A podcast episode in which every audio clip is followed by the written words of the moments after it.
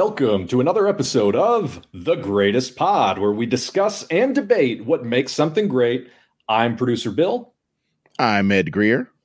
And today, this is a little bit of a companion piece to our Greatest Origins episode, which unfortunately I had to miss. So it's only fair that Ron now has to miss Greatest Deaths. We've done the we've done the start. now we're gonna do the end. oh man, that is that is pretty funny. Yeah, we we bookend it. I think uh it, it, Ron Ron's positive energy is is perfect to match up with you know greatest origins the the the beginning the nascent voyages of something you know full of potential and you're good for the punishing nature of death it's inexorable yeah. crawl you, you, are good to exemplify this and and i'm very glad to be discussing it with you I will cast my icy pall over this podcast. So uh, let me ask you off the top of the off the top of the dome. What are some of what, what's one of your great deaths in all of pop culture, be it comics, film, television, what have you? For my generation, my man, it has to be Tony Montana. Mm, uh, there's a mm, oh. whole whole generation or three of young folks and college kids and all sorts of ne'er do wells who just love to identify with Tony Montana's story and don't really mind his death. Mm-hmm. They don't really mind it. It, it. It's a cautionary tale for some, but it's also like a top of the world, ma type of thing for others. It's like, a, hey, man, if you got to go out, man, those dudes was trying to play him and he just had to show him who's boss. He picked, he bit off more than he could chew. That's true, but fuck it, man. Sometimes you just got to go out. You know, there's something like that to his death.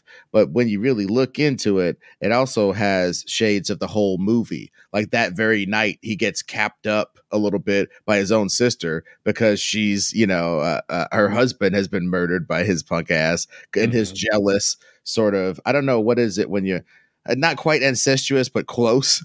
Uh, yeah. Just jealousy that's fucked up her life. And she like takes some shots at him, and like that's part of why he's like injured when he's getting shot up later. It's just like that day was a bad day for Tony, and it was all of his chickens come home to roost. There is something interesting comparing that ending to like the end of any Scorsese gangster epic, where mm. Scorsese is often, always, I would say, very deliberate to show you that like these stories of the illegal rise to power end not with a bang but with a whimper and like everybody mm. just comes out worse in the end there is something if not triumphant then at least like cheerable about the fact that fucking Tony Montana goes out on his own terms. He spends no time in jail. He's mm-hmm. not bowing to anybody. He's mm-hmm. going to take them all with him. Mm-hmm. And like there's a certain nihilistic glee to that. Yeah, yeah. Just I mean, and and it's it it links to like ancient peoples, you know. Mm. His like he's got a face full of raw cocaine. like and he's, he's got a mountain of it on his desk. And then he comes out with an M16 an M16 uh, of any variety, but a really fresh modification is what he had in that movie with the fre- with the air holes on the side and shit, mm. and a underslung uh, grenade launcher.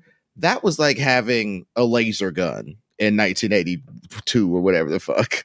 Yeah. That, was, you know what I'm saying? He came out with a big ass laser gun and just fucked everybody up, and it was like the ultimate in uh, the home invasion fantasy of the American you know what I mean? Mm, like yeah. like a bunch of motherfuckers roll up and you just happen to be ready for all of them.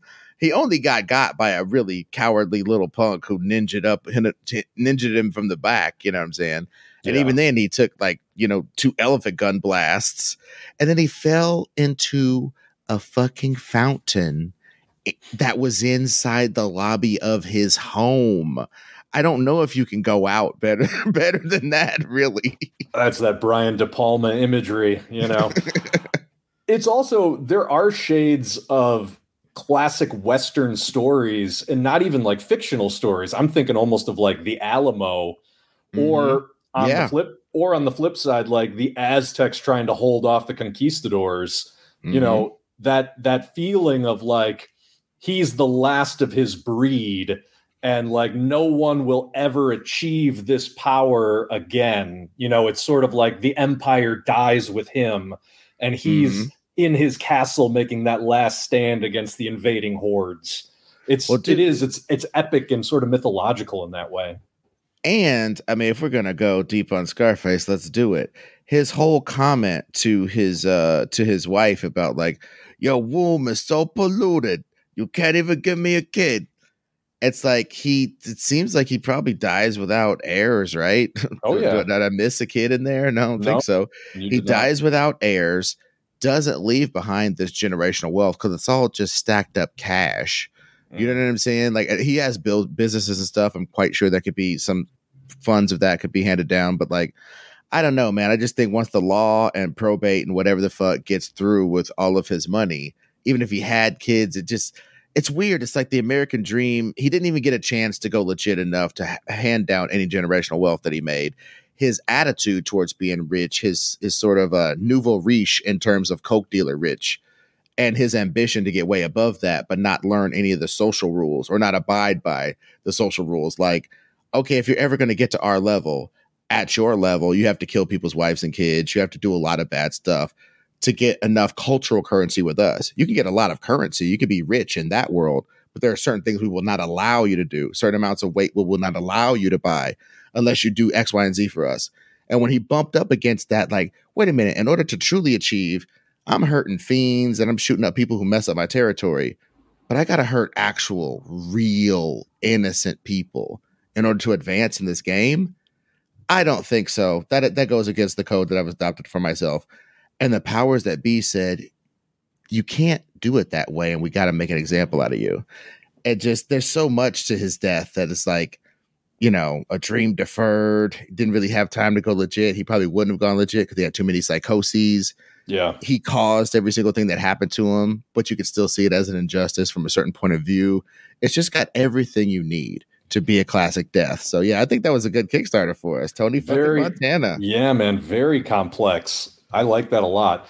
I just saw, I also just saw Spider Verse, and I'm not going to talk about it because we're in the window where not everybody's seen it yet. It is mm-hmm. amazing. Get your ass to go see Across the Spider Verse, but that puts me in the mood to talk about the Prowler in Into the Spider Verse. Mm. Miles Morales' uncle in Into the Spider Verse that blew me away when I first saw it because I did not see the death of his uncle coming to have that resonance with the Peter Parker story to yeah. go through that same sort of trial by fire.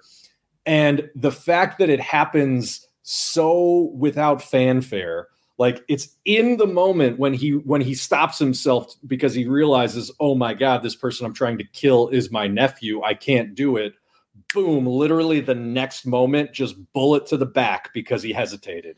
And that's yep. it. And it yep. was it it just worked so well in that classic comic book trope of like all these things I could do and I couldn't save him and I watch him die right in front of me. But yet the context and the circumstances are so different than the mm-hmm. Uncle Ben moment. Are so mm-hmm. not what you would expect, not where you would expect that to happen it both worked as like the most obvious echo of what you would expect while also being completely unexpected.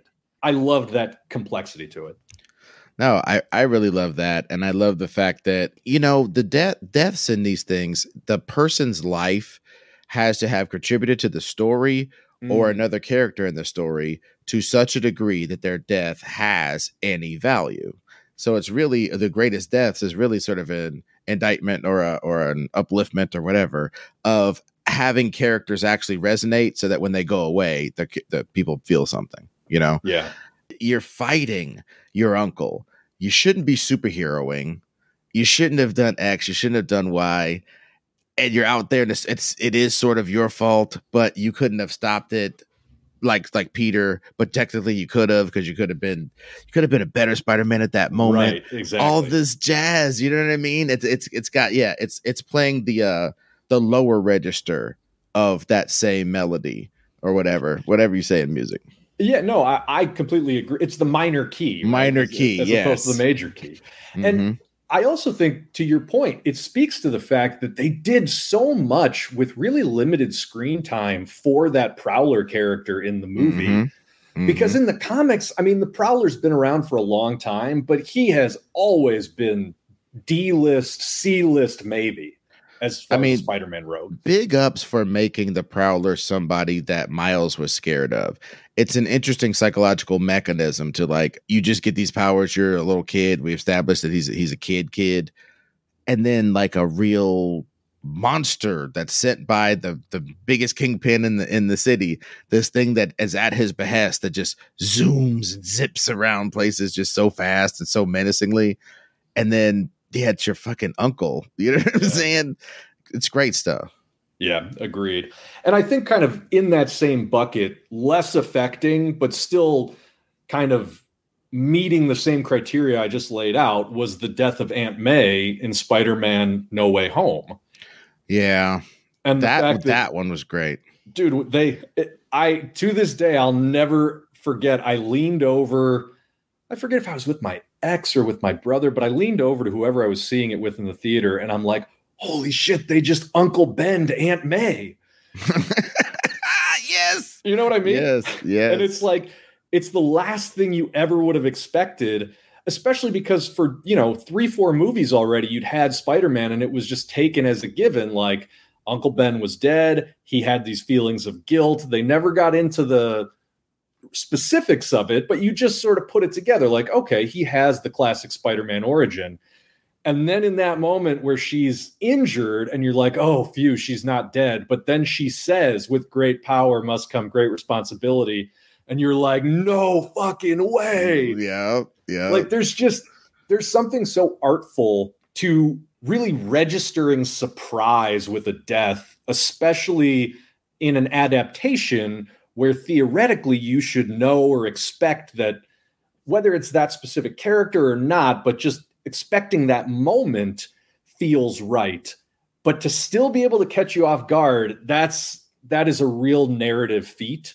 And I, I gotta give that props. I mean, I I got to tell you, I was one of the people who thought that they were just going to do the thing. They cast a young actress so that they could just run this shit into the ground. Yeah. And have him, you know, worried about wheat cakes this and and got to get to church that uh, for years to come. I really thought that was the way. But what they did was so much in my personal opinion, better than that. My only Marvel standums that really remain, I love the Avengers movies and I really like I really like a lot of things about the Peter Parker movies, but I've always yearned for exactly what they did at the end, which is just he's on his own, he's a super genius, but nobody knows him and nobody's going to vouch for him. He's got weird powers and he looks weird. And people think he's a menace, but the people in the streets know he's good. But he has no one to rely on.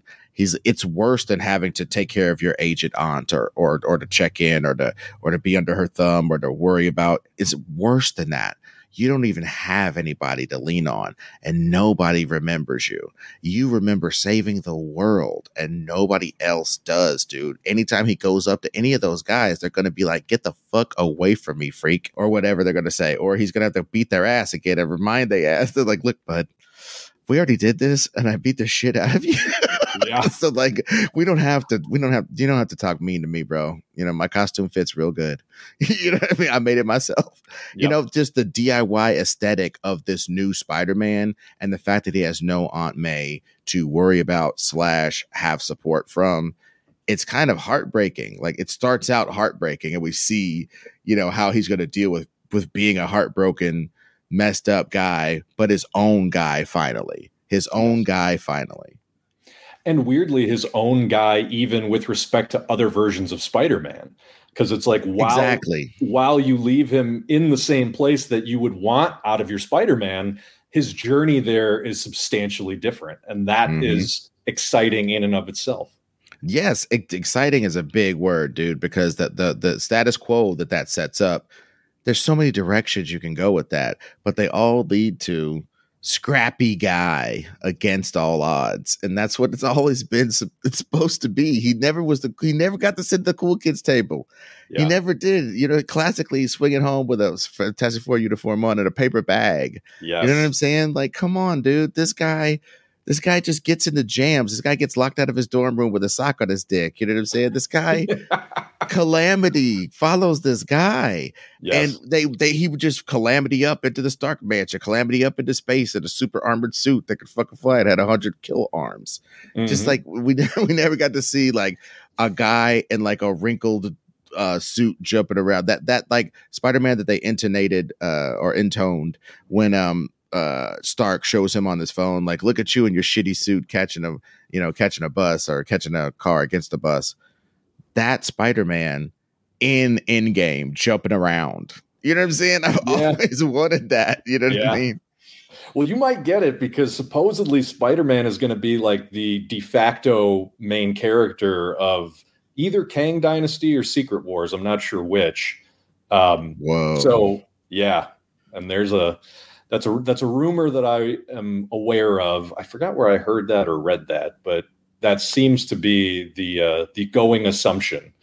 And that's interesting. Yeah, which might also when you think about Secret Wars, Spider Man, it might also indicate there's a black suit coming. Who's to say? Yeah, I mean they've they've got a little dollop of a dollop of venom. Do the dollop, dollop of venom.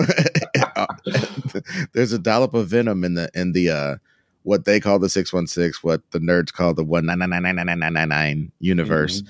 Uh, but yeah, as far as also um, deaths that to me were effective in Marvel, if we're going to be in this sector, I really think I wanted to be super affected by uh, Gamora's death, and I think I was. I was able to accomplish that feat because I, it just it was so it was the right type of senseless, if you know what I mean.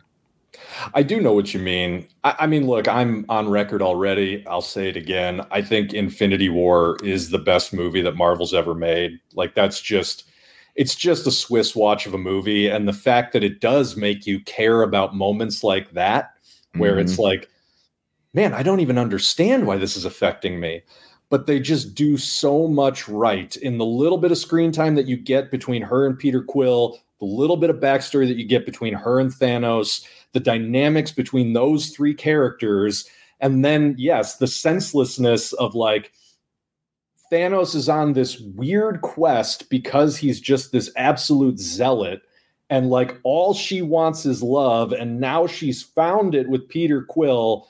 And she sees how nuts Thanos is.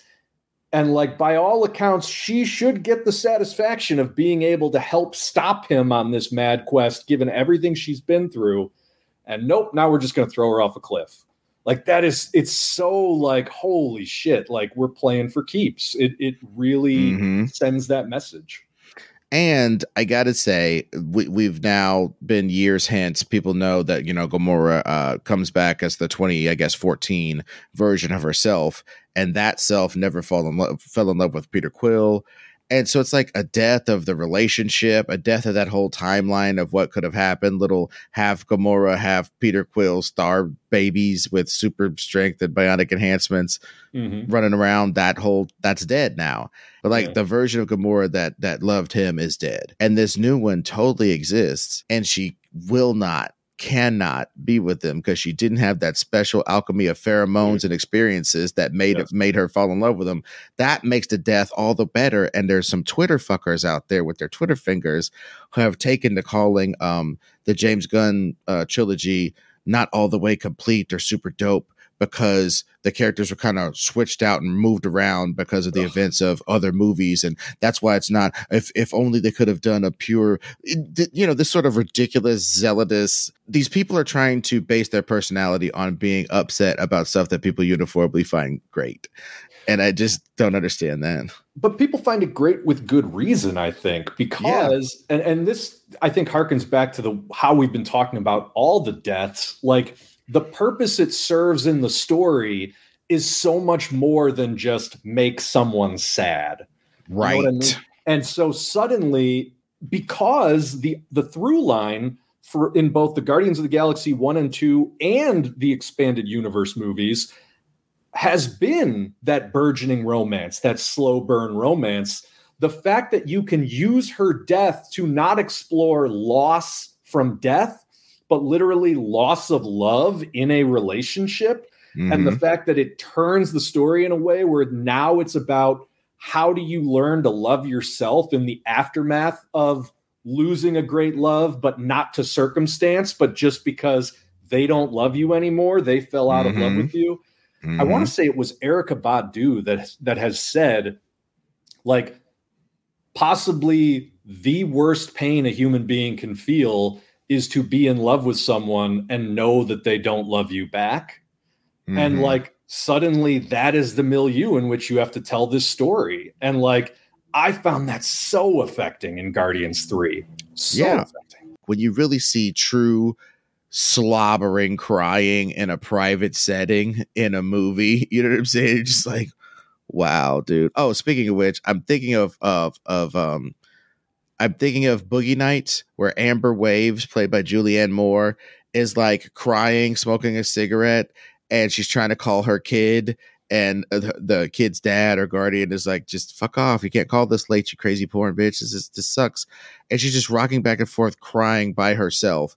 And Burt Reynolds, her ostensible husband, man, is just away from it, doesn't want to deal with it. He's out in the room drinking from a snifter and just having a cool smoke or whatever he doesn't want he can't deal with it. These people aren't complex enough to deal with it so he just leaves her to cry in the room while he you know chills out on the deck and thinks about making porns and stuff.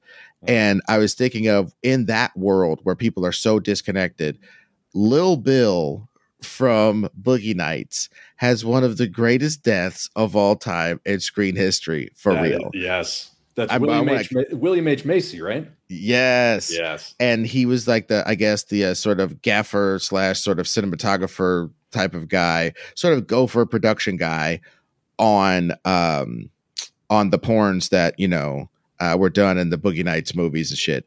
And basically, his wife just sort of was very, you know, free and banging a lot of guys and sort of banged guys in front of him. He just kept seeing this over and over again, public the sexual acts from his wife on guys and maybe a couple guys uh, at a same time, you know, and mm-hmm. people just gathered around watching this stuff. And he's just like, my wife's got an ass in her cock in the driveway. so I, I, don't want to talk about the cinematography of the film.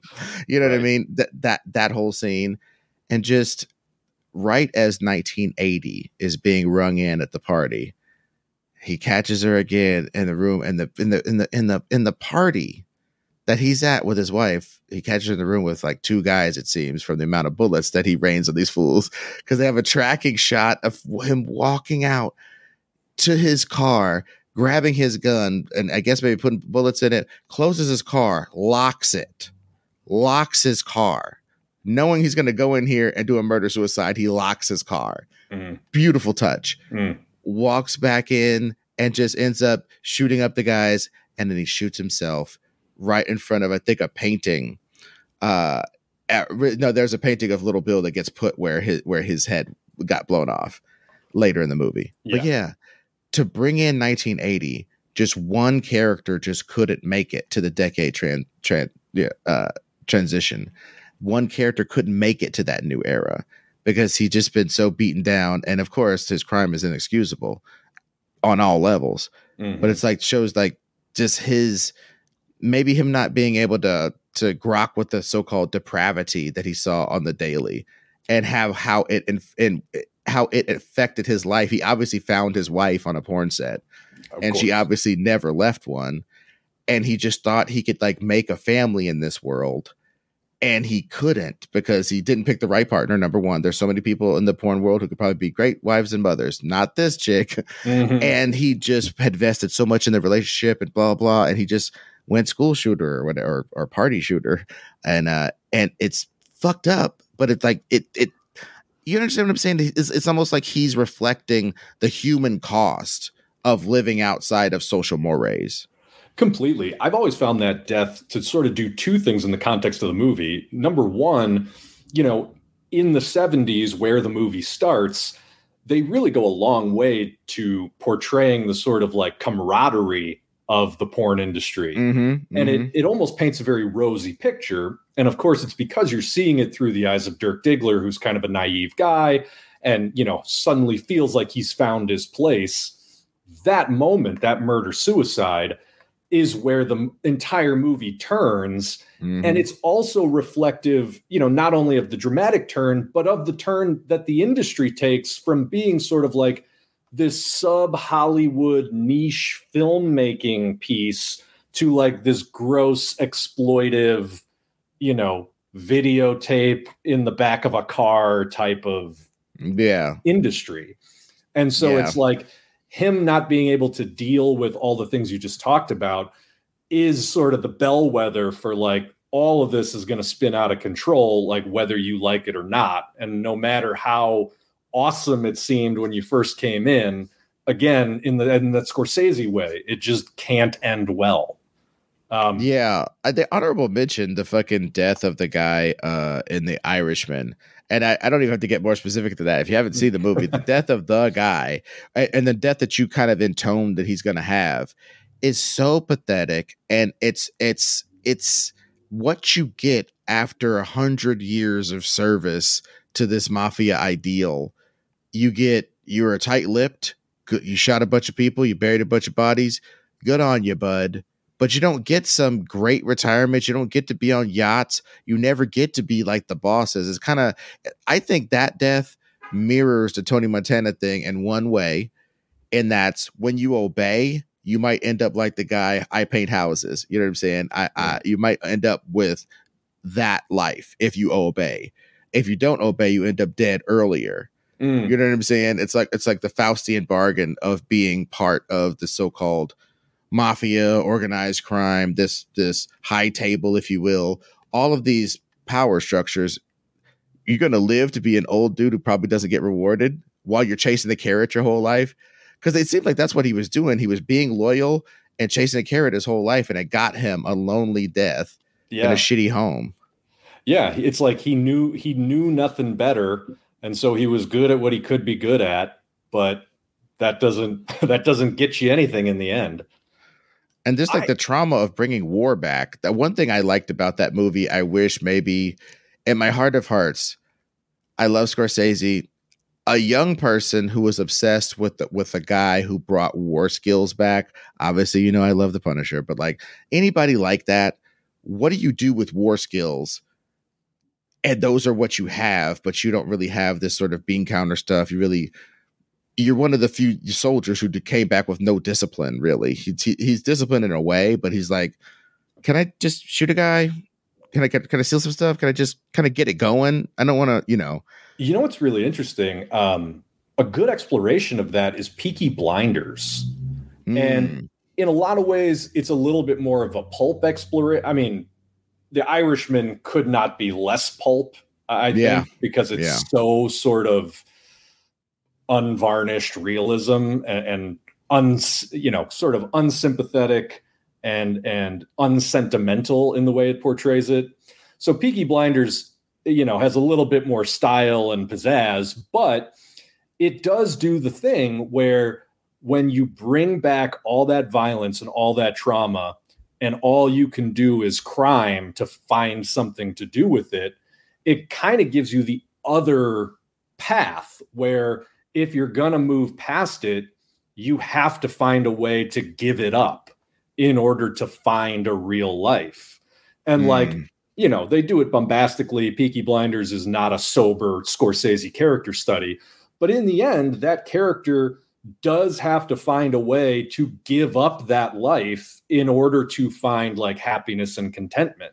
And so if you look at the long arc of that series, it's really about like putting to bed that trauma of war and those those predilections toward violence.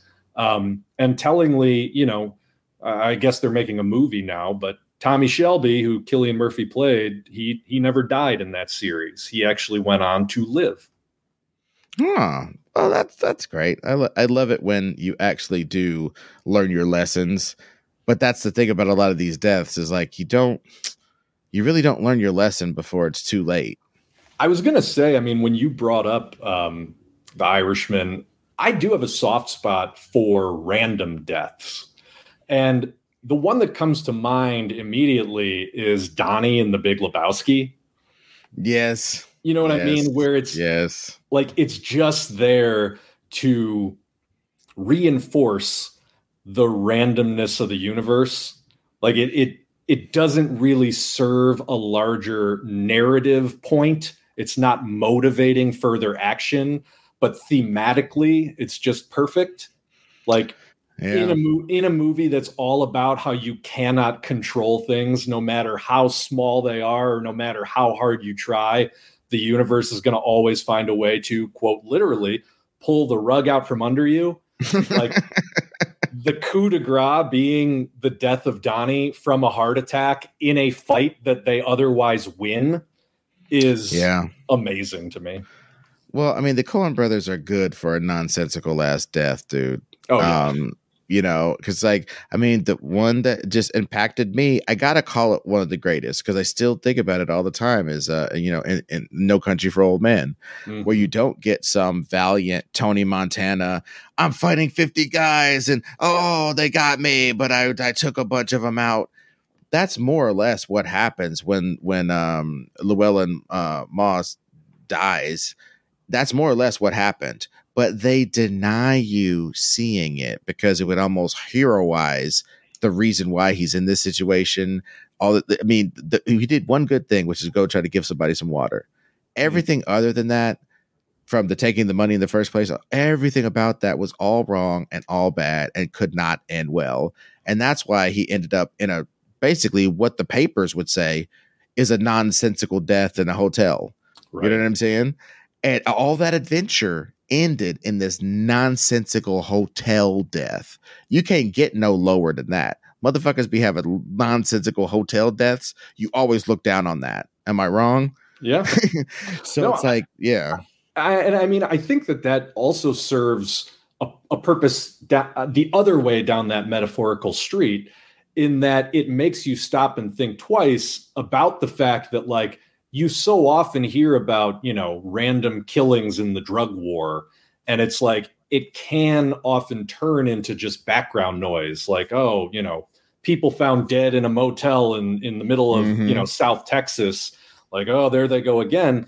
But it shows you, like, no, those are real people with real lives. Mm-hmm. And the mm-hmm. violence is totally senseless, but it's not just a statistic. You know what I mean? Yes. And being able to, like, I find that to be the real triumph of that scene is that they managed to encapsulate both things in one. Mm-hmm. Like, yeah, this is random and faceless, and you get no satisfaction from it.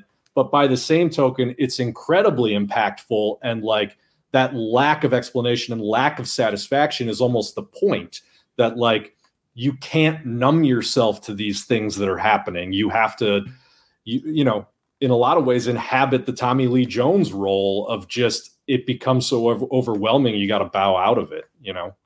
It's yeah I, I feel overmatched. Overmatched. I, I love I love love love love that.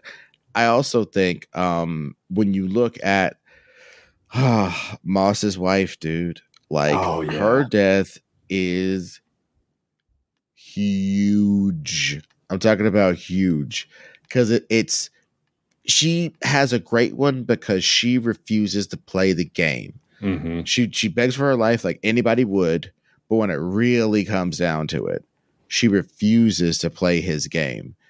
And the fact that you know that she's dead by how homeboy checks his shoes as he leaves, it's just it's just perfect cinema, perfect understated so-called subtext all the stuff they teach the film nerds that they rapidly throw away to do video game adaptations. You know what I'm saying? Like uh, all of that stuff that you learn. And and uh, and we know a couple people who apply good storytelling to video game adaptations, so even that's outdated. It's crazy though how hard it is to just use film and use somebody's death on film to kind of say all these different things. Moss's thing said what you said earlier eloquently, and her death was just like there are going to be people who are going to make you try to are going to try to make you face up to what you actually are. Mm-hmm. And you can listen to them or you can fucking kill them. and, you know, uh, you can kill the messenger uh, in the, for the sake of, I'm going to keep up my ethos no matter what. I, I think this way. I must think this way. This is the way that I operate. And anybody that comes and tries to mess with that, they either get the boot or maybe you can listen to them and grow maybe if he was uh maybe if he had to listen to her about like his decisions really are his own maybe he could have took a little second longer, would maybe leave her alive, thinks about it, takes a couple extra seconds, doesn't get hit by that car, exactly. doesn't break his arm, all this bad shit. This and I don't even want to talk about karma, but like that guy's that guy's karma is always going to be fucked up because he's he's pretending that he is the karma of the world. He is the luck. Uh, he is the thing that brings you luck or bad luck. You know what I'm saying? Well, that's the thing. It it it reinforces that you know convincing yourself you're not playing the game or that you have power over the game you know mm-hmm. whatever the game is it doesn't have mm-hmm. to be life and death in, in the drug game but it's like whatever your whatever you see the game is in your life you are not protected by convincing yourself that you've opted out or somehow mastered it you know mm-hmm. what i mean mm-hmm. whether you're uh whether you're a disciple of uh, Gary Vee or whether you're Anton Chigurh in in that movie. It's like mm-hmm. You don't don't believe the stories you tell yourself because life is always ready and waiting to show you that you're not in control. Absolutely. So along those lines, you think uh, the death of Samuel L. Jackson in Jurassic Park really fucked me up for life?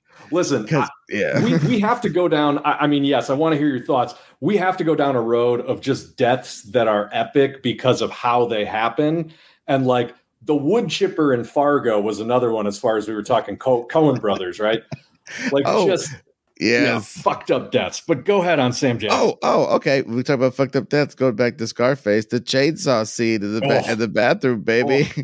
like, just imagine being like, I hate those times when like people are getting murked and then like Tony Montana's next to get murked, so they have to have a couple guys get murked before he does.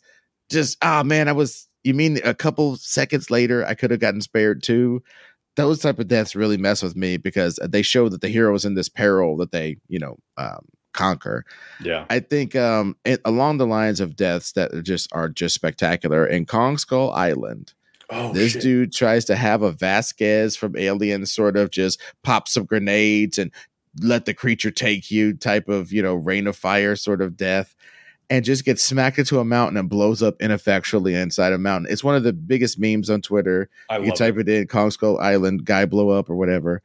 It's just so nonsensical and beautiful. And people people don't understand that that's obviously the, the filmmaker's sense of humor. That was very much, you know, humorous, but it was also like lampooning this concept of like that you can be heroic when what you're doing is being on a dinosaur island helping scientists fuck over monsters or whatever. Like, there's nothing heroic about any of that. You can't go out like a hero if that's what you're there for. And you know, by, and by the way, as long as you're saying all that, let's bring it right back to Jurassic Park and talk about the lawyer who gets eaten off the toilet by T Rex. that is yes. undoubtedly one of the most iconic deaths in all of pop culture. Yep, yep. Just the the cowardly at hiding behind a lattice work of nothing. You know what I'm well, saying? And abandoning children in the middle yes. of a life or death situation. Like, dude, listen, and did he have some documents? Oh, did he have some documents on him or something? It seemed like just this love of uh I, maybe I put I put like a briefcase in his hand every time I think of that scene. He probably didn't yeah. have one, but I, I put some documents, him like hoarding some bullshit from the world. You know what well, I'm saying? Over helping kids, you know. He was the most amoral person in that movie, right? Like his whole attitude, and he says it, we're gonna make a fortune as like all the mm. scientists are like, should we be doing this? Like, are there consequences? Whatever. And he's like, fuck no, we're gonna make so much money. Yeah. And the fact that he gets his in that sort of just iconically violent, nihilistic way, I think this is just so perfect. Yeah, and uh, uh, big ups for clever girl. That's a pretty oh. good death. That's a pretty good death to show exactly how they hunt, which is exactly what you know uh, Dr. Grant said earlier, and then we see it. Yeah, that's it's a great about, setup callback. I mean, how about Newman from Seinfeld with the fucking frilled oh. dinosaur that spits venom? Like that movie that, is so chock full of good deaths. yeah, that's crazy. We stumbled upon a vein, like it's just yeah. a gold mine of great deaths. But like, uh, I just think Samuel L. Jackson's really impacted upon me because it was just like, Homegirl was a fucking like alien uh, or rather, she was a fucking dinosaur dietitian. not to diminish her work or her professorship, but that's I looked it up. That's what she was literally about. She understood what the dinosaurs ate. She was a dinosaur dietitian. Homeboy was a behaviorist, and I'm sure she had a lot of behaviorist knowledge as well. But honestly, the most important person in that space at that time was Samuel L. Jackson's fucking character. He knew that if the power came back on, he was going to press the right buttons to put the fucking monsters back in their cages or at least reactivate their cages. He was the most important person. And they send him out by his fucking self to mm. and, and then when he dies, fucking homegirl is like, I think I'll go out there. And all of a sudden they got a bunch of weapons and resources they weren't going to employ to help my boy. And I just it just that that has an impact, dude. That has an right. impact on a young black kid, man. Well, and uh, the fact he also gets the off-screen death, which is all the more horrible because there's the moment where his arm falls mm-hmm. on Ellie, mm-hmm. and it's like, what the fuck happened to this guy? Mm-hmm. Like, how did his arm get stuck in the pipes? Right, dude. And and like and Ellie being relieved to like feel his arm that was pretty cool. And then she sort of walks around with it. So yeah, I just felt like damn it. I trying to find a way, and, and movies kind of went overboard at future generations, trying to find a way to be like, nah, we're not gonna, we're not gonna kill the cool black guy. We got a couple other black guys that aren't quite as cool. We're gonna kill them in the first act. But this black guy, he survives. Like fuck it, I think, uh, uh, fucking uh, LL Cool J survives Deep Blue Sea. Right. You know what I'm saying? We kind of stopped having this sac, this sort of sacrificed black guy that was pretty cool and personable, sort of a civil rights credit to his race, and then he got to get out of here to show how dangerous it is for these white folks. They kind of tried to flip it, you know what I'm saying? But like Samuel Jackson was one of the ones I just first noticed as like that was nonsensical, dude. That yeah. that guy, he could have been a great force for the rest of that movie. The rest of Jurassic Park with Samuel L. Jackson in it. Get the fuck out of here. That's a better movie. You know, than it even is. Than yeah. it even is. No, I, I I hear you completely. I also think that maybe future movies took the wrong lesson from some of those, you know, spectacular deaths because now my mind is going to that one Jurassic World where that woman gets like picked up by the fucking pterodactyl and then they fought, fight over her and then she yeah. survives and then she gets dropped into the fucking megalodon's mouth and you're just like why why were they so violent toward that poor woman yeah, I that that was uh that's been a subject of inter talk, internet talk forever. Supposedly, there was something about like maybe wanting it to be memorable, and then uh, people have interpreted it as that's her punishment for not being more maternal. Mm-hmm. You know, like she she and the main character Bryce Dallas Howard are like not maternal, but like she gets the punished for the sin of not being able to keep up with two teenage boys running around somewhere. Like what? That's a crime now. Yeah, uh, people people are really this this trad movement is getting out of control, Bill. uh, but yeah, as as far uh, speaking of deaths, uh, I I really think that the way your main character goes out is great, but villains dying. Mm. The villain dying is its own sort of thing. Can you think of any of those where you're just like, okay, that villain went out and that was cool. That was a good way to kill him. That was, you yes. know, so know? I've got one that is actually kind of a twofer because you get both the villain and the hero dying in this situation. Mm-hmm. But if we're going to talk about a death that doesn't do the whole oh make you recontextualize the movie make you recontextualize your thoughts about life and death but is just a good satisfying entertainment death look no further than the emperor and gladiator that uh, moment when fucking dying Russell Crowe, who's been, you know, sucker stabbed before he gets up there and is bleeding out, is able to block and then turn the knife back on him and you're you're just close on his face up to the moment when his flailing gets him impaled through the neck with that dagger. Mm-hmm. That was such a beautiful cathartic moment in the theater after sitting through that whole movie to finally see that guy get his comeuppance because he was just like Teflon through that whole fucking movie. He, like he ruins Maximus's plans like three times, like steps in and just fucks mm-hmm. this guy over. And finally at the end, oh, and then I still think the death of Maximus in Gladiator is one of the greatest heroes' deaths in all of cinema. Like, yeah, the fucking hand on the wheat, you just oh, can't beat it. Dude. You literally can't beat that. And from the mythic standpoint of like, you know, he wins against this guy who killed his family and also corrupted all of Rome. And his last act before he drops dead is to declare Rome free again, right? He makes Rome a republic again as opposed to an author an autocratic state under the emperor. And like those are his last words before he goes to, you know, Valhalla or Elysium to be reunited with his family. Like it's just epic storytelling. Yeah, no, I absolutely agree with that. Um, let me see. Uh the death of John Lithgow and um Cliffhanger. Cliffhanger. The fucking while, while, you're bullshitting though, um, Hans Gruber dying by falling from a great height.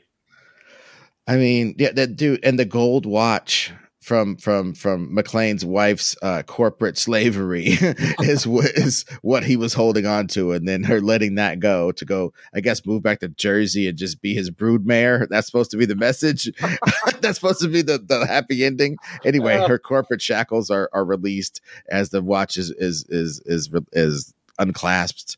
And yeah, homeboy falls back towards a beautiful green screen representation of the ground. and the look the look on his face uh, supposedly, uh, uh, he he really was surprised on that take, and that's why it's so it's it's so well acted, even though it is you know Alan Rickman. Uh, I love Die Hard. Everything about Die Hard is fucking fresh. I do love the death of the guy who's like, uh, just talking a bunch of shit to John McClane, kind of shooting around and trying to get him, and then John McClane loads his unloads his gun uh, up through the table into the guy's like knees and nuts. Yeah, you know, and tells him next time you get a chance to kill somebody, shut the fuck up or whatever. I I love that type of shit. Like I love when people get the like I don't know about the stick around type of death from uh from you know Predator, but obviously to me Predator went out pretty G. Mm-hmm. I kind of had never seen that concept before where it's like, oh, if I don't win, then fuck it, nobody wins. Right. That shit right there blew my whittle mind when I saw that movie. Yeah. No, I mean, as far as villain deaths go, when you think of those great 80s movie monsters, none of them got as satisfying an end as the Predator.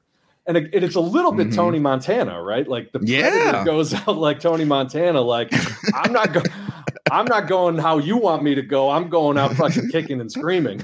Yeah, say hello to my Fitbit. I'm gonna fucking blow up on your ass. Like, you know, I, I love I and I gotta say, man, the the deaths of homeboys compadres, the fact that like in any movie where there is a slashing element, i.e., people being picked off by a, a singular night force of mm-hmm. whatever stripe, I think Predator was one of the greatest of all time. You know, he was part Michael Myers, part part magic, part mysticism of the of the the real people of the world who knew about in the hot months the men would go away and blah blah. The real people of the world kind of know about this thing, but these soldiers, these hardcore soldiers who are like prone to get killed by this thing, they know nothing of it because you know what I'm saying. They're not real people of the forest. They come in there to do their business, but they're not the real people of the forest. And the one guy who adopted the real people of the forest ethos from the mud to the fucking shooting arrows and all that kind of shit, the one guy who adopted all of that made it out of that milieu. By adopting a more primitive ethos, he was able to defeat the technology. It was only when he threw down his arms that he really had the arms he needed to defeat the the the evil. It's, all, the, it's the arms know. he needed were those two pythons attached to his body. hey man, you can't make a bow and arrow without muscles. I tell True. you what. True. So yeah, I I love the the fact that the predators, as he was killing everybody, everybody's death was emblematic of the type of person they were. From Billy kind of just challenging it to a man on man fight, to you know, um, uh, Bill Duke's character being like, I, I'm gonna fucking chase this guy. I'm gonna hunt him, and you're you're not though. Mm. You're not. You're not good enough. And just because Carl Weathers wanted uh, wanted to fucking make up for the fact that he's a CIA punk just because you guys tag team up and have all this this fire in your belly doesn't mean shit because this motherfucker's from outer space. like their death, their ineffectuality against it. It wasn't boring. There was nothing boring about them being ineffectual against this force. It was always interesting. It, you yeah, know what I'm saying? that was a feat. It's so far away from like your your standard Friday the 13th type movie or even Halloween where it's like all right you've got a couple sacrificial you know idiots essentially that just need to die so that everybody feels scared. Mm-hmm. in predator it's like that's a whole different ball game because the best got, of the best. Yeah, yeah. exactly. I mean it's a great formula.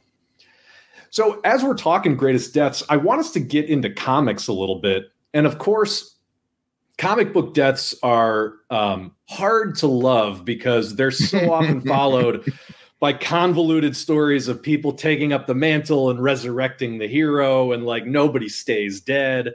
And then the ones that are like the iconic origin deaths are kind of like you're just sick of seeing it. So it's like yeah you know uncle ben and the waynes and whoever were like important to those characters no doubt. But mm-hmm. it's also like I'm not going to put their deaths up as the greatest. But one I do want to give honorable mention to in Grant Morrison's JLA from the 90s, he wrote this storyline called Rock of Ages. And it, it deals with the, the heroes kind of fighting the forces of Darkseid across time. Um, it involves a, a MacGuffin called the Worlogog, which is like a scale model of the universe. And if you possess it, it's like you have the ability to alter reality.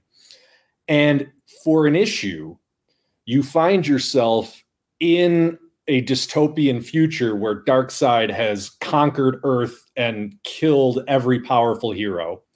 And the only couple heroes that are left to oppose him are like Green Arrow and the Atom and a few other like B League Justice Leaguers. But first of all, this issue is written from the point of view of death, which you don't find out until the very end of the story because the whole issue is just chock full of here like I want to say Wonder Woman's not the first to die, but like it, there's just characters dying page after page and you spend the whole issue going like whose voice is this narration being written in? Because it's this very loquacious, kind of poetic consideration of all these people as they die. And in the end, um, they're not able to stop Darkseid from essentially destroying all reality. But they get in one last shot where Green Arrow shoots the, the microscopic atom who is able to jump off of his arrow through the pupil of Darkseid's eye because if he can see, light must be able to enter. And he goes in and essentially destroys his brain from the inside. And that is at the moment where the universe collapses and the Black Racer is revealed, who's the new god of death.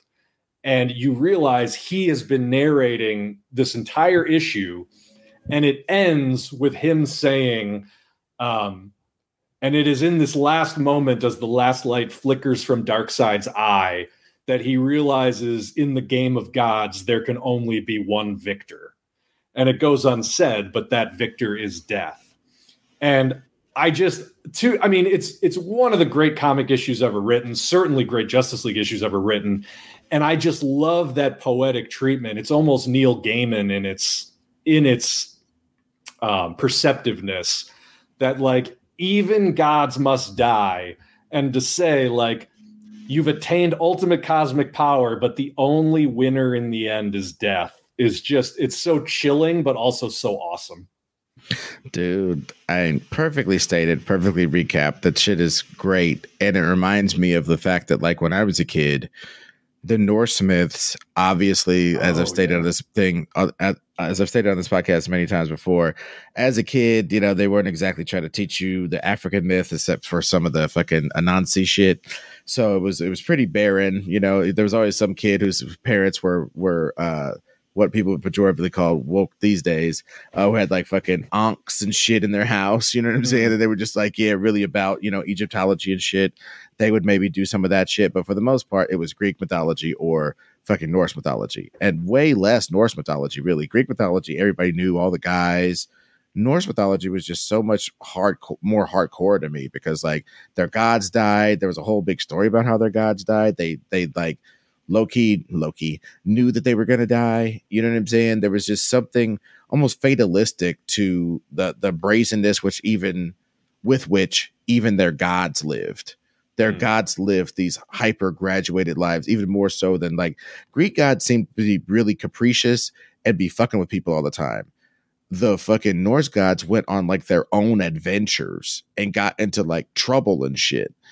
That was a key difference to me. They, you know right. what I'm saying? Like, uh, you know, Thor having to lift the Midgard serpent, you know, and and fucking drink uh, the sea and all this kind of shit. Yeah, they uh, weren't just obsessed with like how are what are we gonna what are we gonna do to toy around with humanity, which is essentially right. like every Greek myth. Right. And I wasn't one of uh, in that story where he has to drink the sea and, and lift up the Midgard serpent because they're basically uh, uh, some guys are being like, "Hey, can you lift this up? Can you drink from this cup?" And he's basically like drinking, doing these Herculean uh, uh, feats while mm-hmm. he's doing this. He's being tricked into Herculean feats because they think they're going to defeat him this way. And then they tell him to like wrestle an old lady, and she's beating him, and like the old lady is like death. Oh. So it's like oh. nobody ever beats death. Nobody can ever beat the weight of age. So she's like either death or the weight of aging or some shit like that. Something inexorable and undefeatable. And he's wrestled her hella much. And they're like, God damn, this dude is wrestling off death. You know what I mean? So, like, yeah. that sort of storytelling made the Norse myths way cooler to me. And it was the presence of death, the ability yeah. of these gods to die. I mean, that you know, not for nothing, makes me think of one of our favorite recent movies, The Northman. And that has a gladiator esque ending where both the hero and the villain sort of die in battle.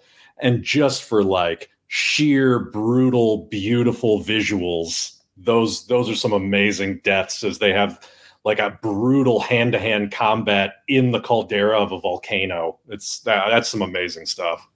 Dude, it's it's beautiful and haunting, and I love that it's like look really nihilistic as well. Oh yeah, oh yeah.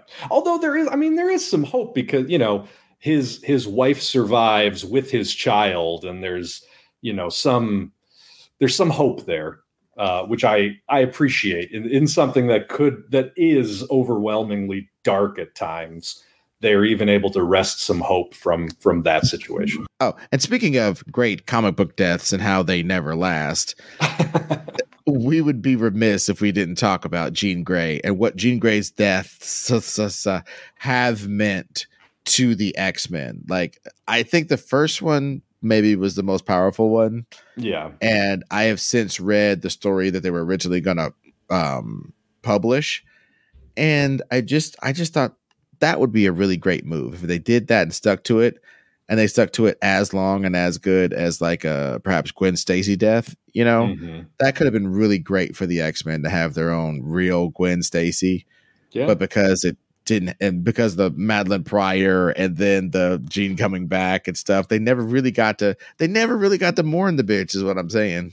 Well, and you know what's crazy? It, it feels like Grant Morrison almost tried to do a mulligan when he did his new X Men run because famously Jean Grey dies again in that run. And the whole thing is sort of coming on the heels of her and Scott drifting apart for very sort of diegetic reasons, like very good reasons in story. And Scott sort of moving on with Emma Frost. And then Joss Whedon picked that up and really ran with that dynamic in his astonishing X Men run and it was very much about the x-men sort of try and especially scott you know cyclops trying to get past jean's death in the way that you maybe would have liked to have seen originally. But by mm-hmm. then it both felt too little too late and they retconned that shit again. So it's like you couldn't let them live with within that reality. And it's yeah it just it kind of sucks. Yeah yeah. And that's why it gets such mention because as legendary as it is they didn't let it settle. You know what I'm saying? You got to let the you got to let the pudding set up before you start well, digging your spoons in. listen, I mean, as far as high profile comic book deaths that aren't given the time to settle, nothing will ever beat the death of Superman. like, like I, and you know, it's it's well covered by this time, but as long as we're doing dishonorable mentions, not only was the death itself underwhelming, like Superman and a monster you've never seen before just beat each other to death and destroy, you know, part of Metropolis as they do it. And it's like, that's pretty underwhelming. But the fact that it became such a cultural sensation and famously you know it was like a slow news week so every major news organization picked up the news that superman had died and it became this big thing that like the greater american culture was trying to grapple with but from the beginning it was only ever meant as like a sales tactic and they had the whole return of superman ready to go before they even pulled the trigger on the death and so it was never even intended to be something that had like a lasting repercussion. And i think ironically out of all that it gave us a bunch of characters that are still extant in the comics like all four of those replacement supermen are still around the evil cyborg superman the eradicator which has like this whole convoluted history to krypton that cloned Superboy, who has since, mm-hmm. you know, shown up in both Titans on TV and like Young Justice, the cartoon. And then, of course, Steel, who now is getting an even bigger push in the main Superman comics. Like, for a story that was ostensibly about death, the fact that we got so many lasting characters out of the death story and the death itself is sort of the afterthought, I think is just pretty funny to me. Dude, oh my God off the top of my head, I'm thinking Death of Batman is exactly how I'm gonna fucking uh like pitch those fools on my my famous on this podcast. Cassandra Cain is the last man standing story. Mm-hmm. Batman dies. It's like mm-hmm. that's the, that's the whole point of it. It's just like the death of Superman. You can launch these characters out of it. You can the revive Cassandra Cain, fucking Barbara Gordon in a mech suit, whatever the fuck. You know what I'm saying? Uh-huh. Uh, you know, so that put that kid Duke says he's got light powers, put him in like the uh, the dark dimension or something. I don't know, whatever. I I do hate almost every fucking other Bat character besides Batgirl. So maybe that I'd, I'd have to go hands off on that one. Just like make Batgirl the linchpin and build what you would logically, with your dumb logic, think yeah. are the people that would be cool around her as or to counterbalance her stoic nature as the new Batman. Who you think would be like could complement her thing. That's what I'd probably tell editorial if I was like the big cheese, like Dan DiDio, and I could just make stupid swathing statements like that. that's what that's what I would do. I would I would do that. Yeah. I would you would find your hierarchy of where where Nightwing is. Is Nightwing a legacy character? Did Dick Gracie die? Dick, Dick Grayson die? And there's a new Nightwing. Even it's like, oh, what the fuck, you know. Yeah. I mean, I think uh, the fact that you have to make the death reverberate and it's like this huge status quo change for all these other ancillary characters yeah. is where comic book deaths get messy, especially when you never intend for the death to stick anyway. And like you see that with everything from like Captain America dying in Civil War all the way up to when they actually did like kind of kill Batman coming out of Final Crisis yeah. He's not really dead. He's lost in time. But then they do the whole battle for the cowl where like all the Bat family members are trying to take up his legacy. And it's like, I, that shit is so overwrought, you know? Well, yeah, because they think it's like, I think they never make it deadly enough. I'm talking about like, they're all dead. Mm-hmm. you know what I'm saying? And somebody has to be Batman. And like being Batman is like the most dangerous job in the whole world now. Like mm-hmm. th- due to political circumstances or whatever the fuck, being Batman is the most deadly thing, you know. Oh, and speaking of uh, Batman dying, you uh, we talked about it briefly earlier uh, off air, but like the Dark Knight Returns, Batman's death in there, death in quote marks, quote unquote death. Yeah, that is. I think the people who did the death of Superman thought that they could do something cool like that Right. You know what I'm saying? In regular continuity, and they just spun it out of control. Yeah, I mean that that to me is an all-time comic book death, even though it's not really a death, because it gives you all the beats you want, and then there's that surprise at the end. Well, because he's Batman, you know, even his death was a meticulously executed plan that nobody picked up on, even Superman until the very last moment. And yep. like it was just it was such a satisfying way to end that story. I it's hard to top that. Yeah, and the fact that um he just he's a human, so he he mistimed it just a tiny bit. Sure. You know, and uh-huh. Superman was able to to see it, but like appreciate the effort and be cool about it because he really is a good guy in the end, even yeah. though he's a fucking sock puppet for anybody in power ever. That's his fucking problem. Mm-hmm. Uh, you know, not iteration of him at least. It was like a, a new start and a new way to fight crime as an actual symbol. I mean, people have picked up that and tried to run with it in all different directions, even Matt Reeves a little bit. Mm. Batman and the Bat organization, and to a certain extent, like uh, Grant Morrison's Batman Incorporated type stuff. Yeah. They're trying to hint at Batman being a symbol to like inspire other people rather than like this fear thing. It's like that's that's a section of the Bat mythos now. But I think I think what makes it so affecting is that it is a death in so much as it's like he's put Batman to rest. You know what yes, I mean? Like the yes. idea of what Batman is and how Batman operates and what Batman does to the city is all gone for him. And now it's about I have to find a new way to to accomplish these goals that I have. Um, yeah, and that really is such a. It's one of those complicated. It's both hopeful but open ended and not entirely satisfying, but satisfying enough. And then the fact that they lampshade that by him saying this will be a good life, at least good enough. Like it's it's kind of sad that they have since returned to that Dark Knight Returns world to do sequels because that was such a a perfect capstone in that Batman died almost physically, but certainly ideologically. Um, that to me like that's the only way batman's story can end like you don't want to see him in the grave for real you you want to see him escape death even as batman as an idea kind of dies so that it can be reborn. Dude and uh i love all of that. I love that point. I also love the fact that batman is like he's he's bowing to the fact that he has to get new methods and all that mm. but it's also killing the zealotry.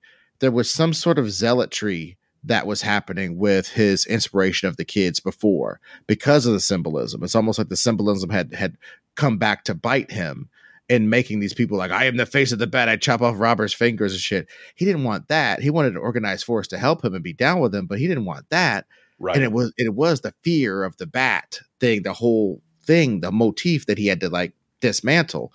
And I just think it's so funny that for every one of these Twitter fingers takes of Frank Miller made Batman a fascist, he also acknowledged that that was the fucking case.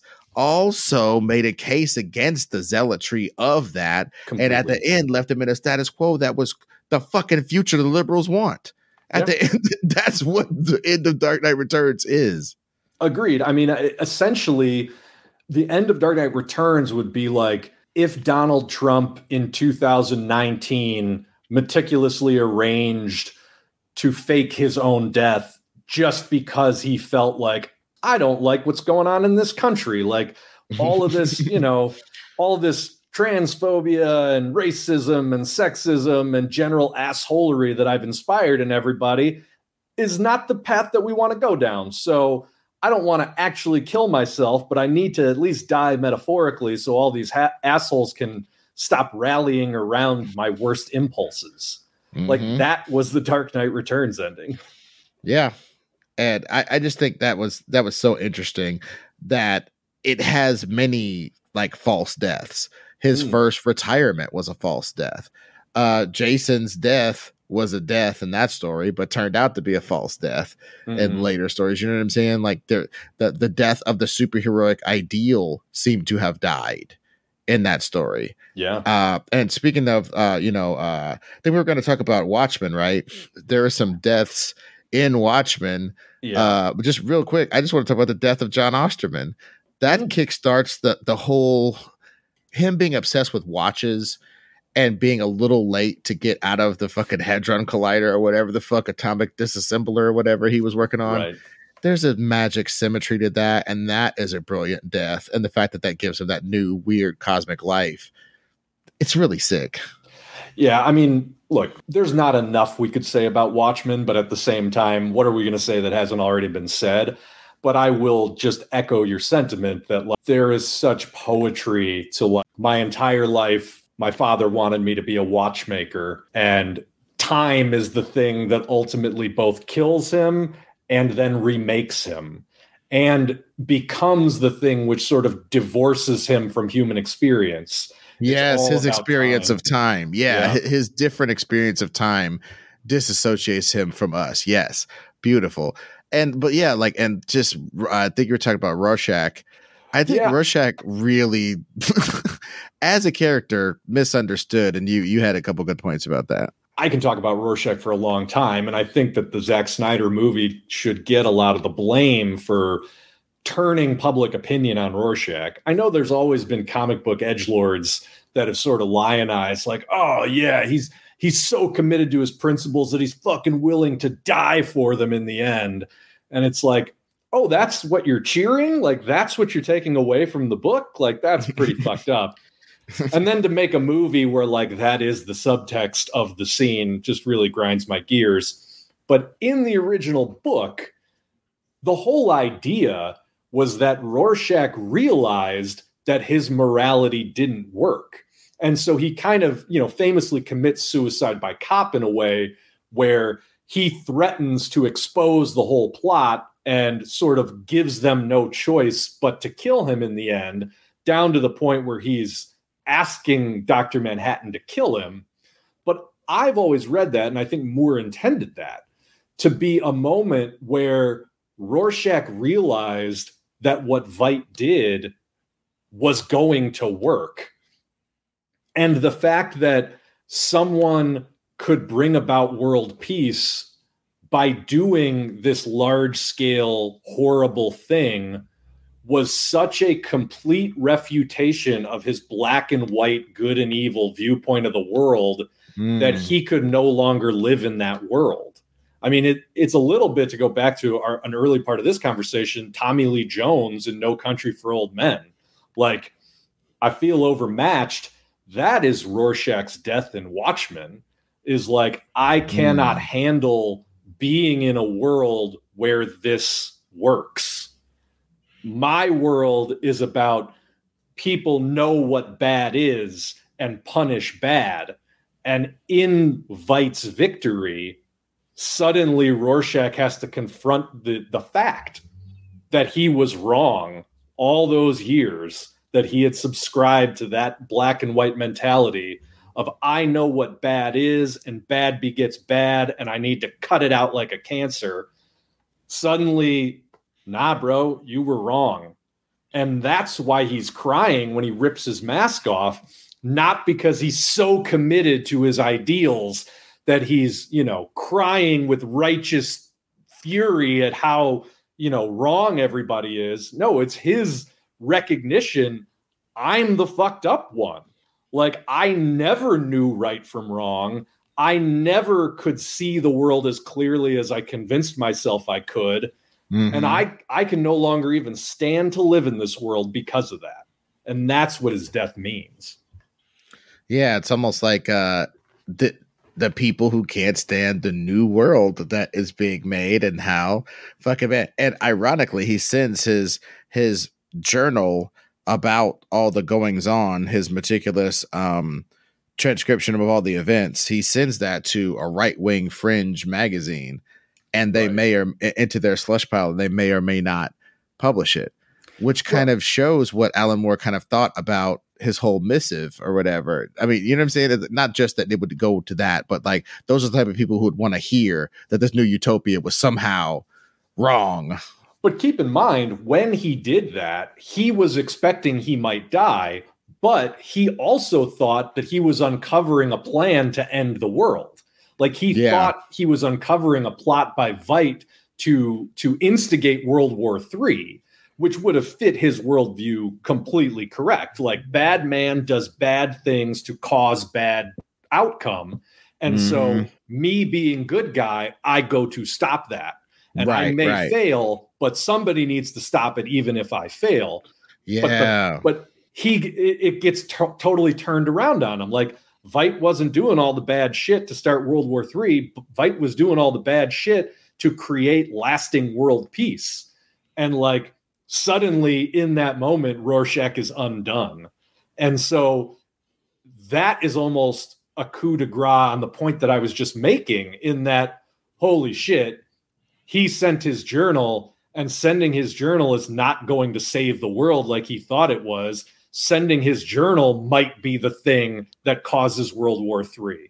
Yeah, yeah, you know? absolutely.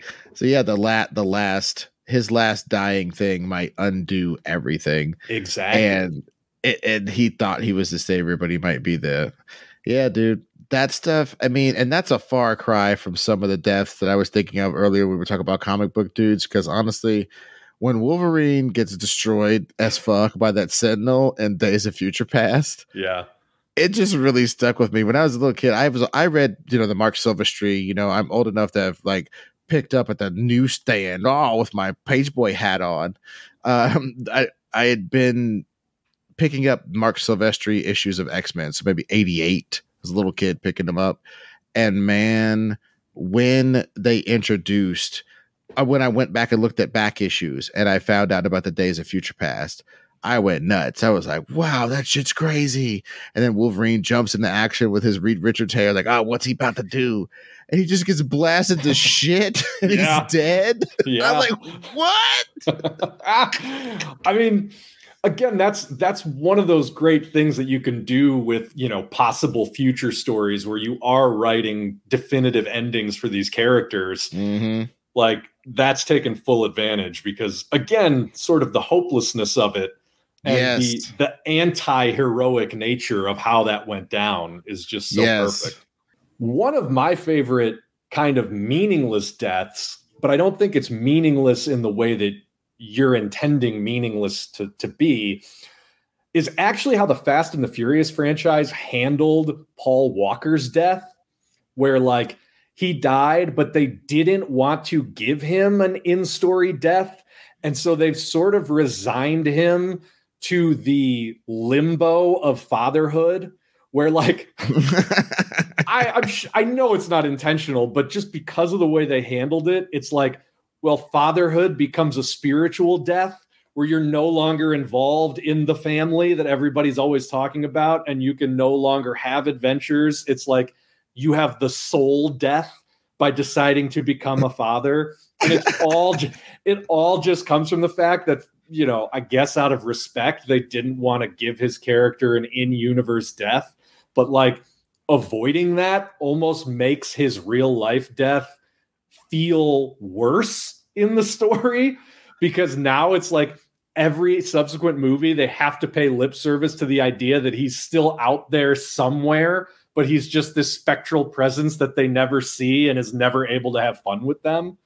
I don't know, man. Like that, that to me is one of the most ignoble pop culture deaths because of just how poorly it was handled. Yeah, I mean it is. I mean, but you've you've had one of your friends get married and started having kids, man. It's like they get sucked into heaven. They're they're they're away, and maybe they'll call you and tell you they're in hell. But but I'm telling you, as far as what it seems like, it seems it's like when your friends get famous, where your friends get married, super married up outside of your friend group, or famous. It's almost like they get raptured up into heaven like they just disappear. It seems like the shit doesn't work anymore. And it just it's like a metaphor for that.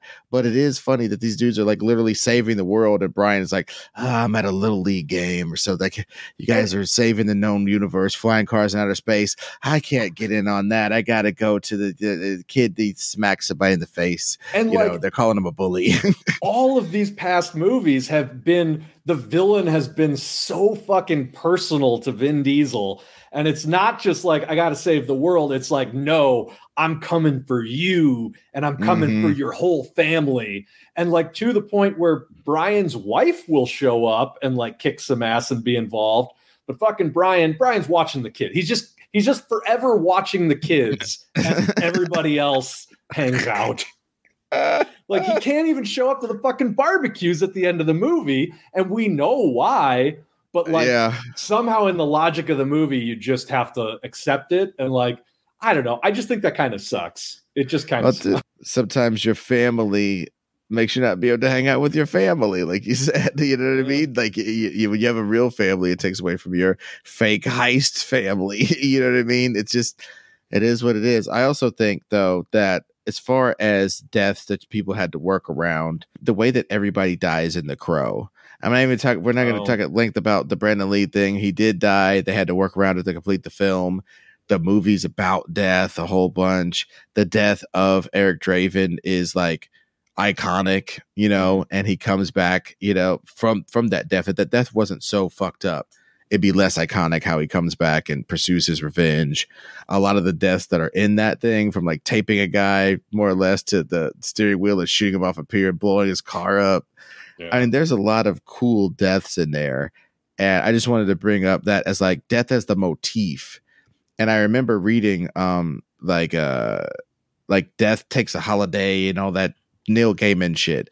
Yeah. De- death, death on parole. Death goes to fucking camp. All that shit he wrote about death, doing death, the high the cost of living. Movies with death. Yeah, yeah the, de- death, the high cost of living, all that yeah. stuff.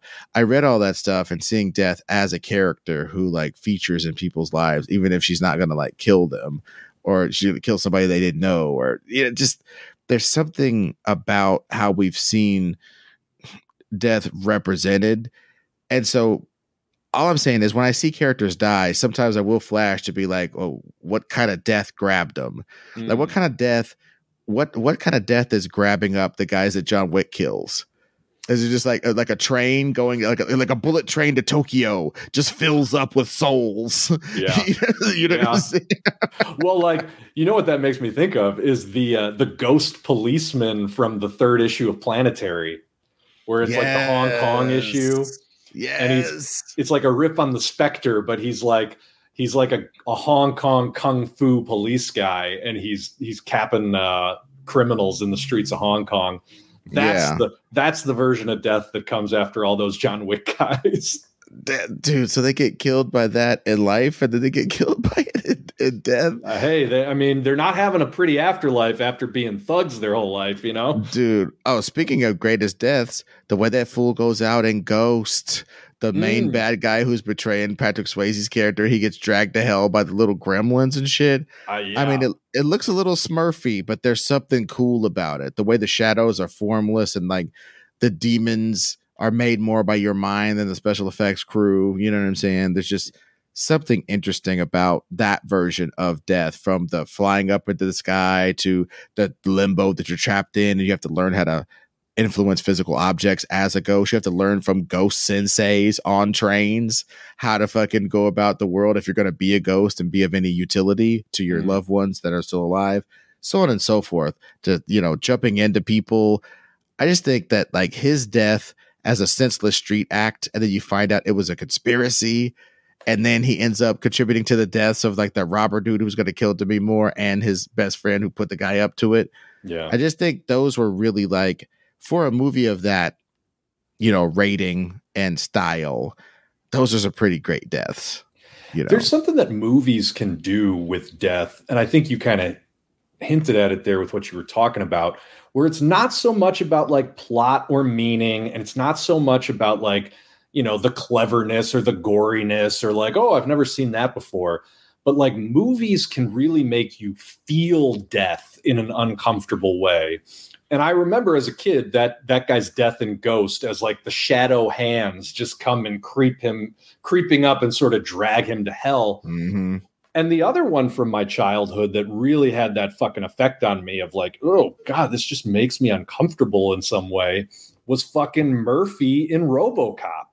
Oh, yes. I think I had that and lost it earlier. Thank you for bringing it back, brother. Dude, when fucking Clarence Boddicker, Red Forman, is just gleefully taking him apart with a shotgun and like they're showing it and like the juxtaposition of like how traumatized and in pain Peter Weller's performance sells with how unbothered all these assholes are like that is just disturbing to watch.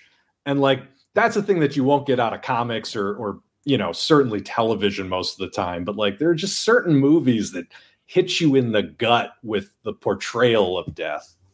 Well dude speaking of which the first two hours of Saving Private Ryan, oof, are about depicting death and like this simultaneously um, unsympathetic, and I've used the word nihilist a couple times towards Coen Brothers things and certain other deaths, but like the first three rows of guys jumping out of the boat just getting mowed down, and you're just lucky you're not them. Mm. It's pretty fucking nihilist and pretty much acknowledging the sacrifice those guys made. You know what I'm saying? That where it's just like yeah, the way we were deploying fools back then wasn't really, you know, it was kind of Starship Troopers esque.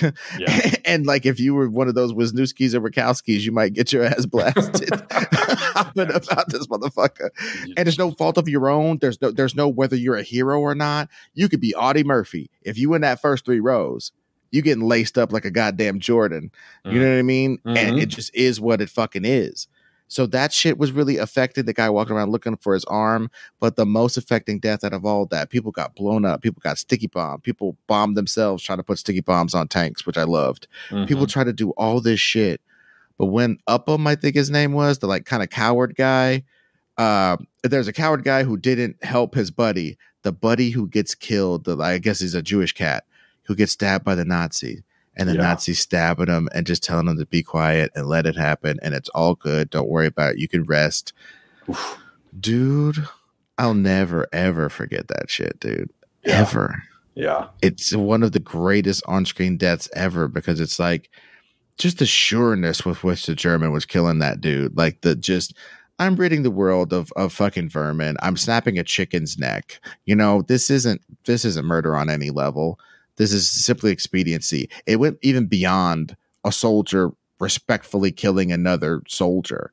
It went way beyond that to the extermination angle, which is what the whole thing was about.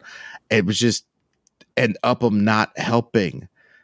Like, you know what I'm saying? Like just like looking at that shit happen and just like it reminds of us like how we are so afeared of death yeah. that in real life will like let people. There was a couple Twitter stories. I'm not going to go into it, but a couple news stories rather about people just sort of standing by. We talked about Rorschach, that that that great uh, apocryphal murder of that lady, where basically mm. supposedly everybody just kind of watched her get stabbed, and and just hey, I'll, I'll call. I'll call the cops after 15 minutes of continuous stabbing. I think that makes sense. Mm. Or I'll mm-hmm. just shut my window at, you know, response to crime and there's some shit going on these days where people like literally video crimes, like straight up assaults, you mm. know, stabbings, murders, people getting hit in the head with big rocks and shit.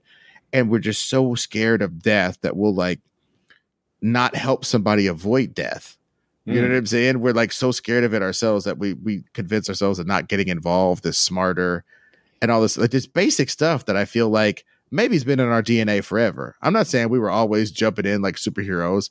I don't think as a species we're that brave, but I'm just saying it's like we have a capacity now to record ourselves being cowards in a way that I never saw before. well, we've also, I mean, we've also spectacularized death, right? Like we've turned death into a spectacle. Yes. And I think because we we collectively have such a hard time dealing with it, and I think actually you bringing up Saving Private Ryan and specifically that moment is a great context because it's so unlike the type of death you normally see in movies mm-hmm. and it's so chilling for that reason mm-hmm. it almost speaks to why we have to turn death into a cool thing or a funny thing or a badass thing mm-hmm. because it's like we don't want to deal with what is the reality of just looking into someone's eyes as the life fucking drains out of them but then there's a weird feedback loop where when you turn death into entertainment because you don't want to deal with the reality of death, then suddenly the reality of death to a certain extent becomes entertainment. And so it becomes something that maybe you're more, I don't know, I feel like being able to just sit and watch death is a very peculiar trait. Like it is neither fight nor flight, right? Which is like, huh. the, the instinctual response to oh shit somebody is dying the the idea of just watching is feels unnatural you know well oh dude well oh man trust us to get metaphorical especially about death mm. but bro okay as a fucking animal you notice things get killed when you kill them mm-hmm. and when you narrowly escape getting killed because your homie got killed. Mm. Those are the times you see death. You may see carrion, you may see dead bodies, but those are the times you see actual death, right? But us as a species, we've made all these devices and screens and shit that we can see death over and over again to the point where I, am not even going to make the desensitized point. I'm making the fuck you being des- desensitized to it. It's fucking up our natural, like you said, fight or flight mechanisms. That's how we've seen yeah. so much death. Yeah, that's that that is great. I mean, that's a great point. That's chilling me to it's, my fucking very core because well, we right. found these lemmings who probably run toward death. That's why we we have videos of people literally dying because they choose to tape the train coming at them rather than getting out of the fucking way. It's like this confluence of like it's worse than a dumbing, right? It's an yeah. it's it's a, it's it's a it's a installed insanity protocols in in regards to uh death right because like we should be able to you know use our intuition use our soul and shit or use whatever that ephemeral uh what's that proprioception you talk about mm. Mm-hmm. We should be able to use that to avoid the murderers in our neighborhoods, the, the killers amongst us, things of this nature. But we're watching a murder documentary with this guy with these Dahmer glasses. And next thing you know, we're in a goddamn freezer because we're so inured to death that we can't see it when it's in our fucking face. Yeah, man. I that to me, so maybe this is a good way to round out this conversation because murder documentaries is almost the more innocuous version, but the real line of demarcation for me where I started going, man, this is so fucked up was in those Wild West early days of YouTube when you were seeing terrorist beheadings on YouTube. Yeah. Yeah. And to this day, I have never watched, never wanted to watch, never made any gesture to watch one of those videos because I'm like, I don't, why would I want to watch a real person get brutally murdered? Mm-hmm. And the fact that those went viral and like enough people were able to just, I guess, for the spectacle, for the experience, for the, the thrill, whatever, were able to do that. Like, that's where I really started going, what the fuck? Like mm-hmm. that is so that I think just speaks to this idea that like culture has turned death into something unnatural. And I think that might be unavoidable in a lot of ways, but like you mm. said, in in the animal kingdom it's fight or flight. But mm. in mm-hmm. the human kingdom it's a much different beast. Dude, and like, fight, flight, be a Karen, record it, do some combination of all those things, uh, call the cops, uh, fucking, you know, call yeah. your buddies to come have a public fight that you record rather than calling the cops. You know what I'm saying? There's like what that's six things. In nature, there's two things. In right. in life, in society, there's six things, six, seven things you can do when confronted with anything deadly. And I think, I mean, maybe on a little bit more of a hopeful note, I mean, part of the reason for that might be our the fact that we have self-awareness because it's been proven with animals you know animals go through this whole sort of physiological anti-trauma mechanism. So like a gazelle when it narrowly escapes a cheetah it will get to the safe distance and the, the herd will stop. And like gazelles will literally go through like a period of intense shaking where it's like on one level it's their body trying to get rid of the the hormones that are racing that the endorphins that are like allowing them to flee without regard to like you know their breathing or whatever the fuck else but there's also a, a, a neurological reset that happens where like they have to shake the experience of almost dying and then as far as we can tell, most animals are able to then just get on with their lives without thinking about death because the concept of death is a higher level thought.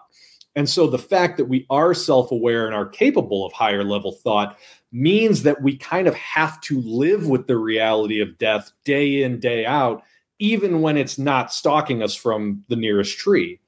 And that is something that's very unique in nature. And I think in a lot of ways, we still haven't figured out how to do that, how to deal with our own mortality.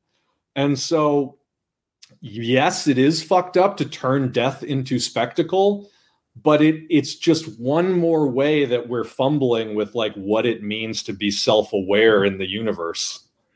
Well, and and as a capper to that beautiful eloquence, I will say, I think what we the, the point of us doing all these stories is to give our lives meaning because we know they're going to end. Mm. So hmm. if they're going to end, they have to quote unquote have to mean something.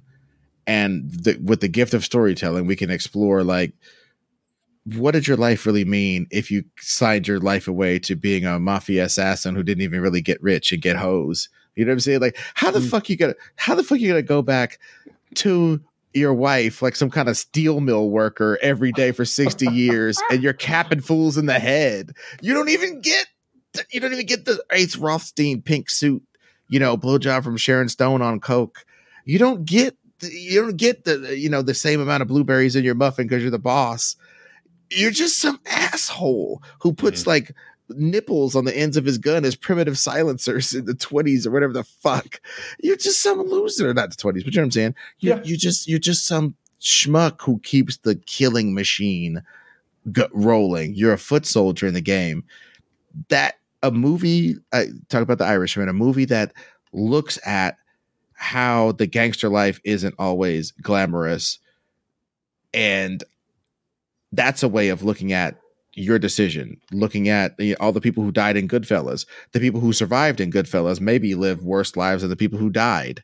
Mm. You know what I'm saying? The the prison of you know eating ketchup on your noodles, mm. uh, you know, for the rest of your life until you get a podcast. I think Henry Hill's got a podcast now. I think, I think he does. you know what I'm saying? He's yeah. like, ah, oh, I can finally get on the mic and talk about all these times I got pinched. It's Yeesh. like, okay, buddy, I yeah. think that might be over. I think Scorsese did it better than you can. No, there's a bunch of tales. I got it in this print on demand book about gangsta life. Dude, the uh, the entire the entire niche of like dirty underbelly of Italian American culture like all these fucking washed up get whether they're actors or actual mobsters or mob adjacent like all these people who try to turn like being a mobster into a living but like mm-hmm. a straight living as opposed to yeah. actually being a mobster is like, just so like cringy. I can't. It's I can't get behind uh, that. Maron, I gotta fucking pot, do this 1099. I made too much money on my Patreon. Yeah, exactly. like, what the fuck? This is so oh, gangster, buddy. Oh, this is the fuck. gangsteriest shit ever. But as that was a digression, the whole point is all of the different ways in movies we can examine death. Like uh even something like and I hate to end on this downer, but one of the deaths that I never liked because I didn't feel like it meant anything was uh, like Han Solo's death. I felt mm. like it mm. meant that that Harrison Ford wanted to not do the movies anymore. Didn't like that. I'd rather Han Solo die in a fucking, I don't know, a fucking a car crash. I'd rather he get sucked up into the Terminator into the tornado that killed Pa Kent than get ah. than get stabbed oh, ignominiously. I mean, if we're just gonna talk about throw, shitty deaths, dude, we're just gonna throw out shitty deaths. Honestly, like does Star Wars have one good death in any of the movies? I mean, you're supposed to think that Vader's is good. I, but see, Vader's, I mean, I would almost say the Emperor has the best death. Like fucking, he gets lifted over Darth Vader's head as force lightning shoots everywhere and thrown down a giant hole. Like, I'll take that. But like yeah. every other death in Star Wars, at least in the movies, is so underwhelming. I mean, fucking Boba starting with Obi Wan Kenobi. Uh, starting with Obi Wan. Yeah. Yep. Yeah. I mean, even Qui Gon, like I don't know, yeah, stabbed in the gut after like waving his lightsaber around a bunch. Darth Maul's death, I guess, is is kind of cool. He gets chopped in half and falls down a hole. But no, I'll I'll really go to die. bat for I'll go over to bat for that one being bad because you they got you dead to rights. You're like you're at his feet there's no way you could flip up directly in front of him, slash him, and do a flip over him without him doing stuff with his double sided light. There's no way.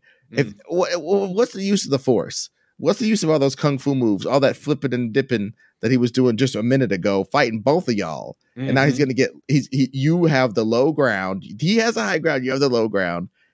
There's no way for you to win. There was no way for you to get the high ground without getting sliced in half yourself.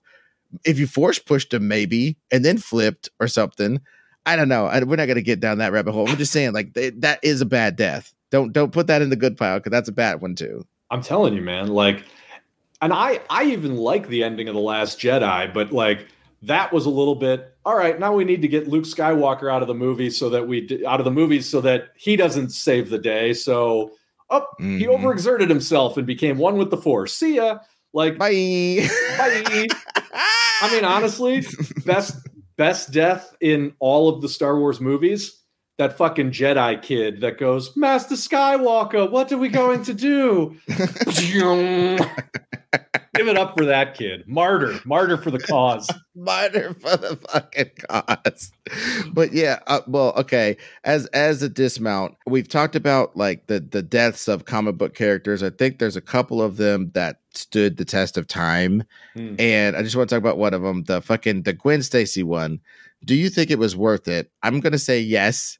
By the way, to like bring Gwen Stacy back in Spider Gwen form, not in clone bullshit form, not that bullshit. Because I think that really tarnished in a big way Gwen Stacy's death, the, the, the clones of her and her like I think she had twin clones or t- clones had daughters or some weird bullshit they did with I think uh Osborn and the Jackal. Oh yeah. She was she was uh retconned into having had an affair with Norman Osborn before oh. she died. Oh. Yeah.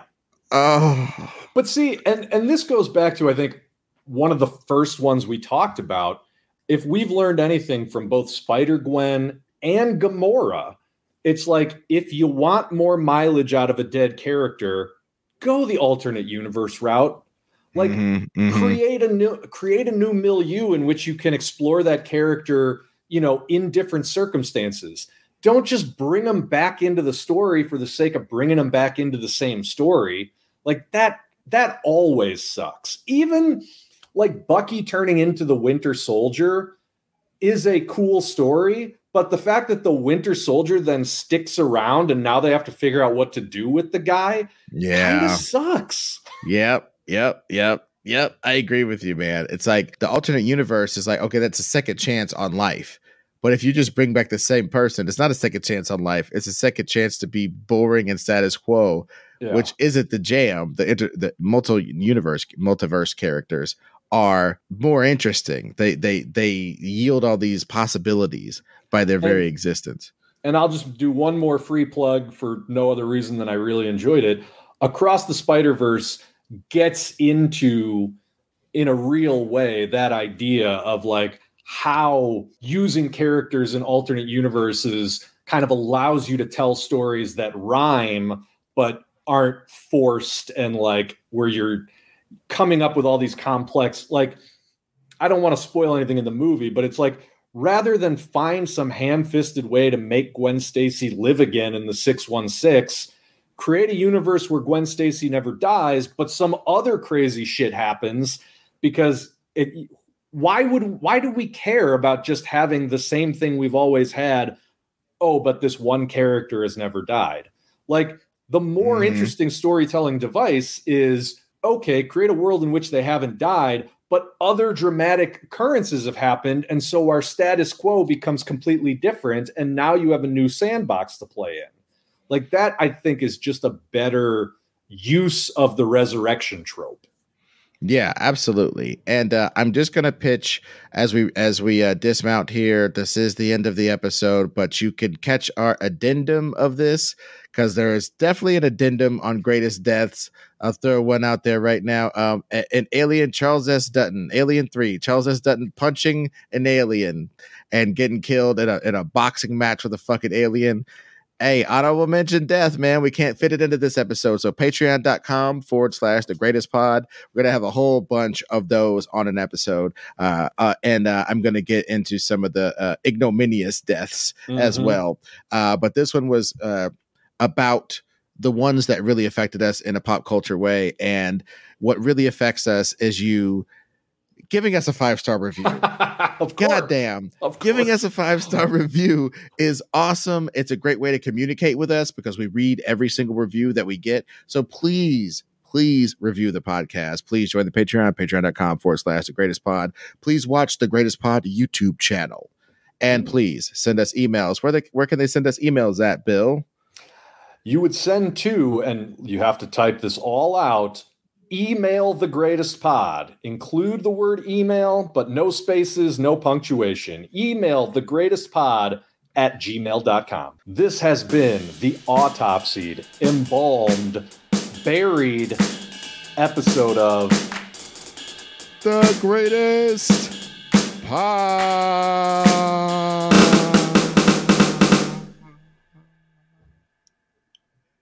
I died.